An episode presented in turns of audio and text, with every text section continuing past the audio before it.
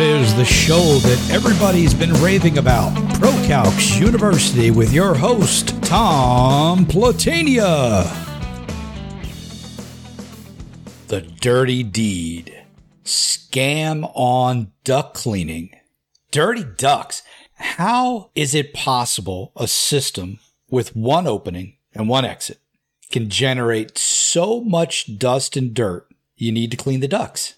And on top of that, your house is nice and clean inside. Now, in theory, the concept of duct cleaning is not a scam. The scam is how companies are using it to pull a bait and switch on you. The bait, $59 duct cleaning. Wow, that's amazing. Then comes the switch. Now, after they've already there, this part comes in all forms, but one of them is, oh, well, we only clean up to six supply ducts for that price. Uh, if you want all the ducts done, it's going to be a different price. Oh, oh, and you want us to clean the grills too? Oh, well, that that's more money. And you know, after everything is said and done, their price actually comes out to two hundred plus dollars later. And typically, those people that do that, those companies aren't even doing it the right way. To, to understand why we need duct cleaning, let, let, let's first talk about why the ducts actually need to be cleaned let's say we're talking about a standard typical air conditioning so uh, furnace or air conditioning system. So we're going to have return ducts that go into the unit. We're going to have supply ducts coming out of the unit.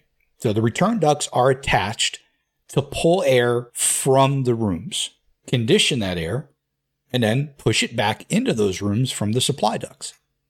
Now, from the point that the air enters the return duct system to the point the air exits from the supply system, in theory, that system should be considered a closed system. However, due to poor installation by a lot of HVAC companies, there's more leaks in your system than a sieve.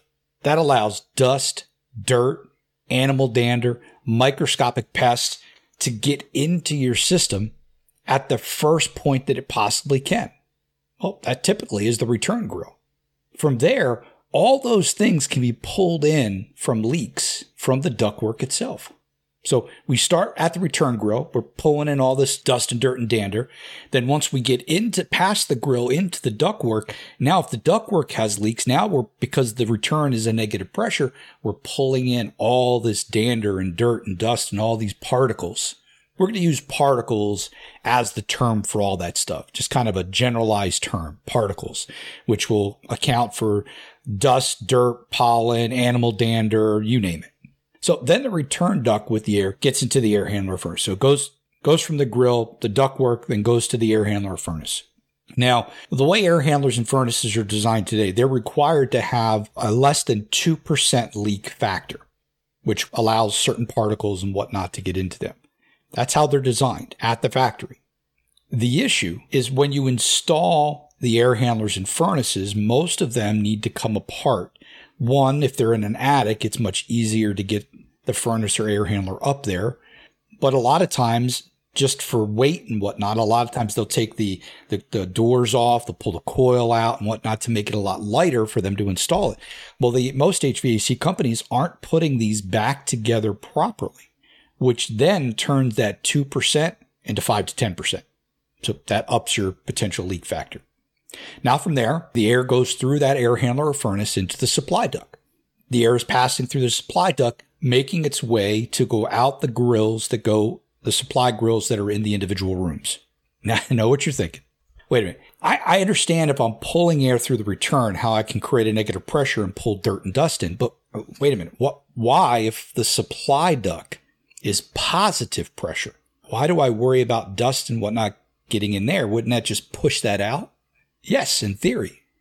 However, if a duct system is not designed properly and it's not installed properly, you actually can create some areas of like a vacuum, a suction, a negative pressure in some areas. And if you have a leak, a small, even a tiniest leak in that area where that neg- where that, that, that negative pressure is being pulled, where you're creating that little vacuum almost, you can pull in attic, dust, dirt, particles, the particles that we're talking about, also allowing microscopic pests that can get in there.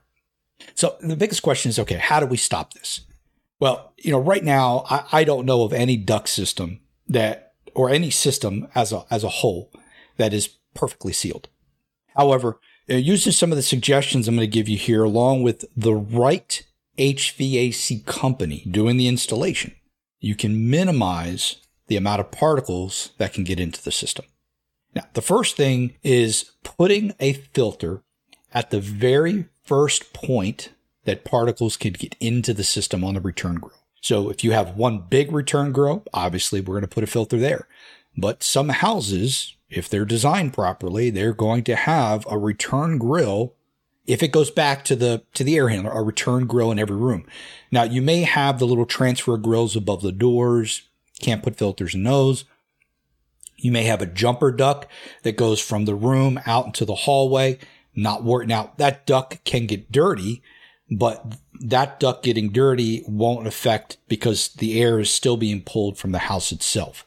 So it's not as important, but yes, air can pass through there. So maybe just a cheap filter grill or something or filter in there. But the standard grills, the return grills in the rooms, they go all the ducts go all the way back to the air handler, putting a filter in there.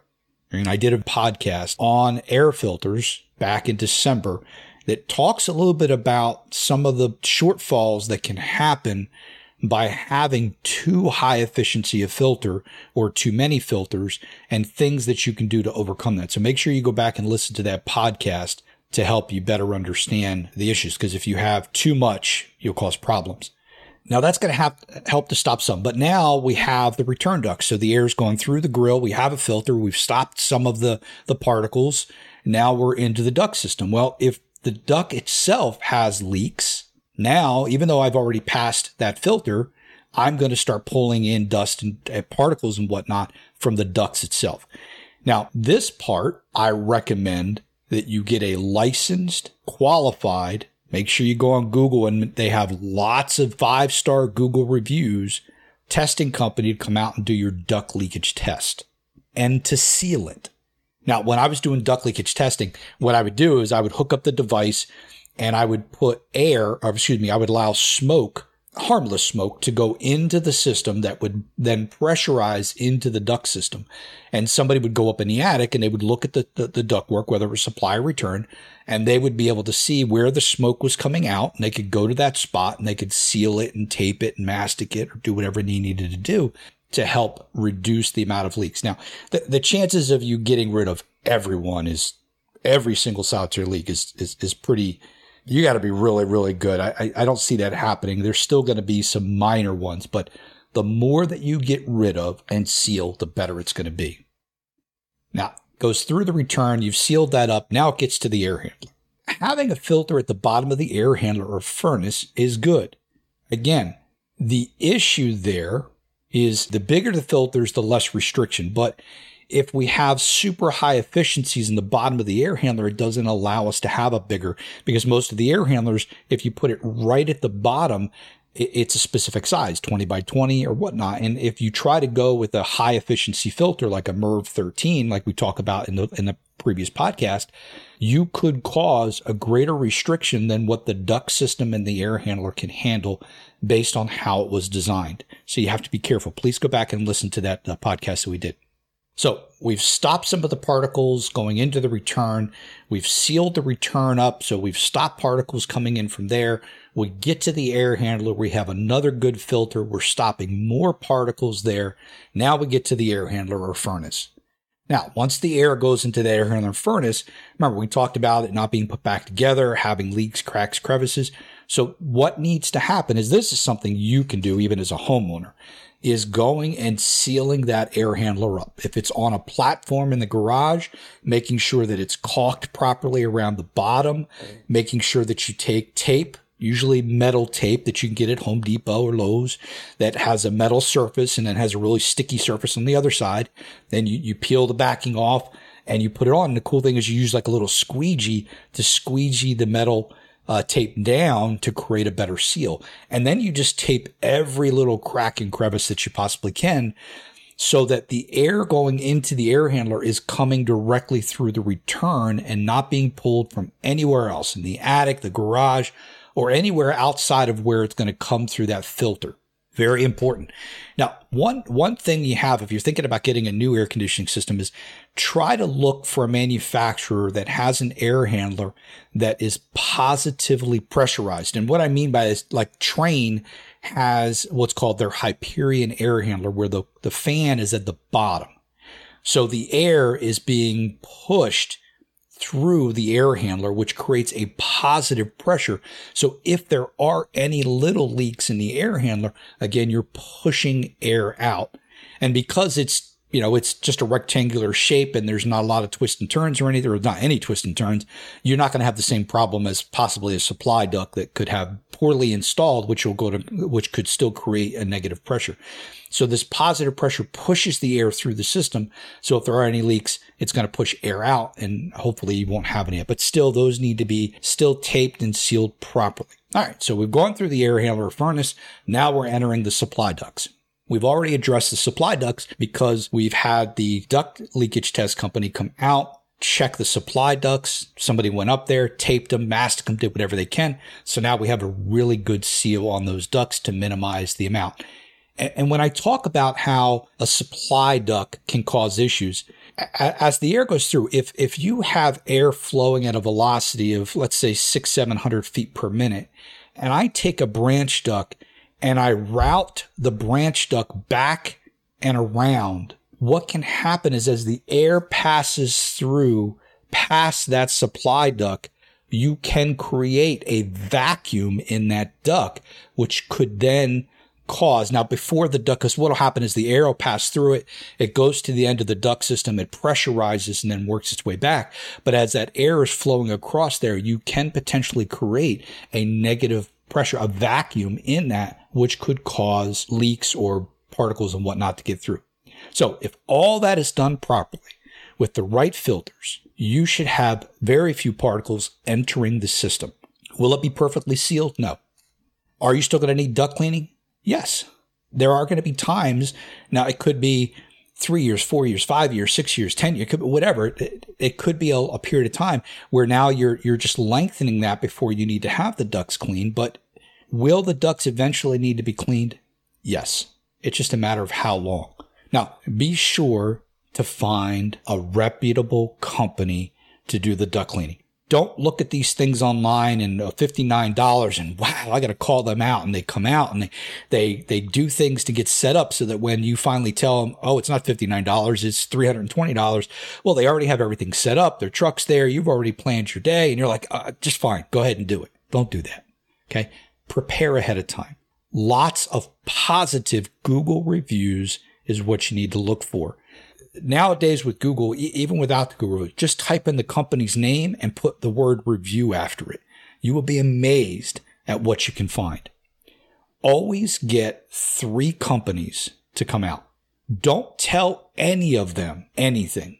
When you call them, I'm looking to somebody come out to let me know if I need duct cleaning. Let them tell you what's wrong. And by doing that, you're going to be able to tell the phonies from the professionals.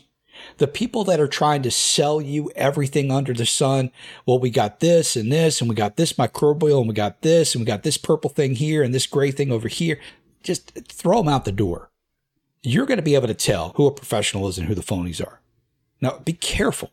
Also, is depending on the type of duct system you have, like a flex duct system, or duct board, fiberglass duct board, or metal duct. But with the flex duct system, be careful because the, a lot of the duct devices, the duct cleaning devices that are out there use a brush. Now it's a soft bristle brush, but it's attached to a motor that spins uh, a cable that the brush is attached to.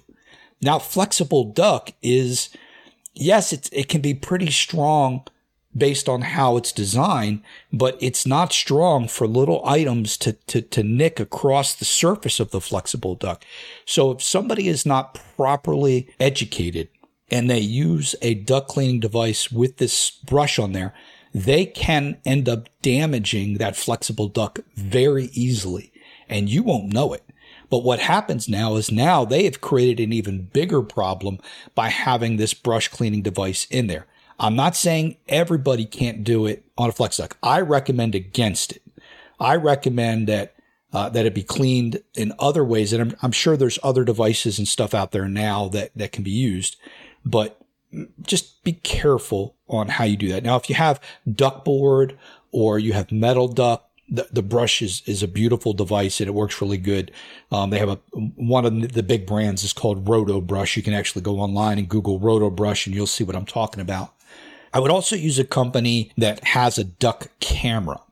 So when they come out that they have the camera, they put it into the individual branch ducts or trunk line and they show you not just one or two issues, but they show you all the locations so you can truly see how bad your duct system is. Here's something I strongly recommend. Never agree to have anyone do the work while they are pitching you. Wait, sleep on it, research them again. Okay, you got three people, you found one you think is really good.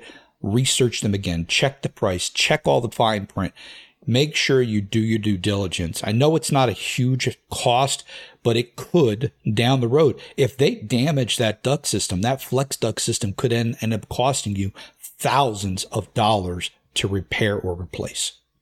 All, all the different exterior factors that come into place, like the number of of pets you have, people, things being done in the home, hobbies that you have that might throw off dust or other things.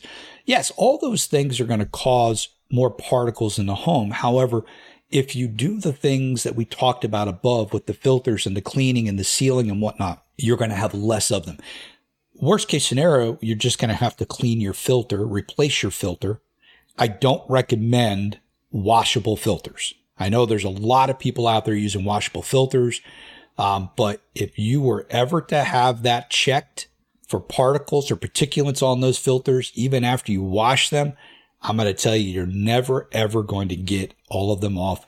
And the cracks and crevices are going to end up festering viruses and mold and things like that. I always recommend using, I know it's going to cost more, but using a throwaway filter. And I don't make money off filters, so I'm just letting you know my recommendation.